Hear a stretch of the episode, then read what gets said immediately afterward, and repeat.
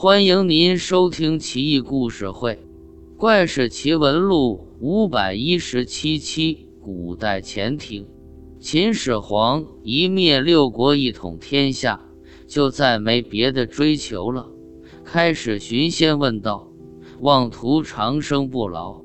有一个叫做宛渠国的使者前来朝贡，他身长十丈，用鸟兽羽毛做衣服。浑身五颜六色，相当得瑟。更得瑟的是，这哥们是乘坐一艘硕大无比、形状类似海螺的船来到中途。这船名叫轮波舟，依靠东海岸边，就被当地渔民围观。这轮波舟相当神奇，可以潜入水底航行，密不透水。悄无声息，航速也相当快，令人咋舌。秦始皇召见宛渠使者，相谈甚欢。宛渠使者高谈阔论，文武百官莫不瞠目结舌。他说道：“我年少时会腾云驾雾，一日可行万里，现在老了。”也就乘坐轮波舟到处溜达溜达。不过古往今来，天地玄黄，我都略懂一二。大秦博士众多，个个都是博学多才的俊杰之士。一听他吹牛皮，纷纷不忿。大博士喝道：“泰山不是堆的，黄河不是推的，尔等番邦小民。”仗着个大典，就敢在始皇帝陛下面前大言不惭。我问你，你们这宛渠国到底在哪？大个使者一笑，不卑不亢地答道：“兄弟的邦国在咸池外九万里，日落之地。”二博士接口道：“罪尔番邦，可懂立法乎？”使者大笑。我国以一万年为一天，弹指一挥间，人间已沧海桑田。三博士道：“哈哈，牛皮吹破了天，又有何意？贵国有何风土人情？”使者道：“吹牛不吹牛的，陛下自有道理。不过说真的，我国天气不大好，多阴雨浓雾，但一遇晴天。”天空就裂出一道缝隙，犹如江汉倒挂苍穹，玄龙黑凤在飞舞欢腾，场面何其壮哉！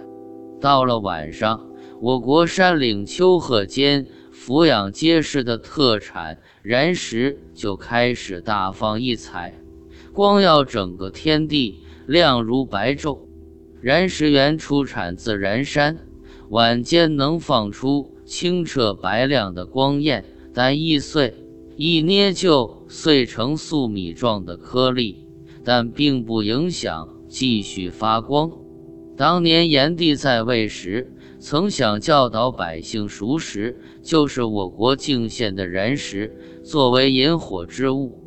有好事者曾将一块燃石投入溪流，水立即沸腾翻涌，流没几十里。才能恢复。沿河岸边草木都被烧焦，因此那段溪流称之为焦渊。我国距离轩辕之丘十万里，少典之子皇帝才守山上的铜铸造大鼎。当时我望见东南方向金火气洞天，赶紧腾云而来观看。皇帝也是神人。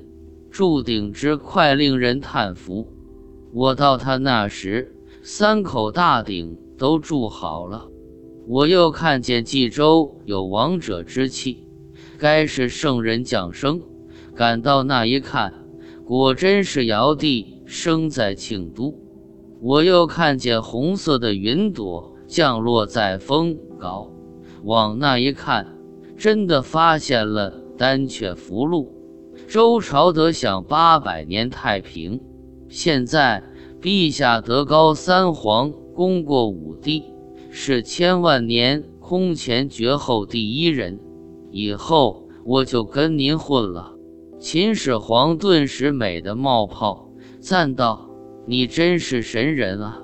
从今往后，你就是我大秦国师。”从那以后，这位宛渠使者就居住在阿房宫里，作为秦始皇修仙老师，备受青睐。秦始皇也因此沉迷仙术，再也不问朝政，大秦帝国。由此沉沦下去，逐渐滑入万劫不复的深渊。秦灭后，项羽火烧阿房宫，宛渠使者不知所踪。那艘诡异神奇的轮波舟也不见踪影，成了千古谜团。婉渠使者，他不是外星人，就是一个得了巨人症加妄想症的方式。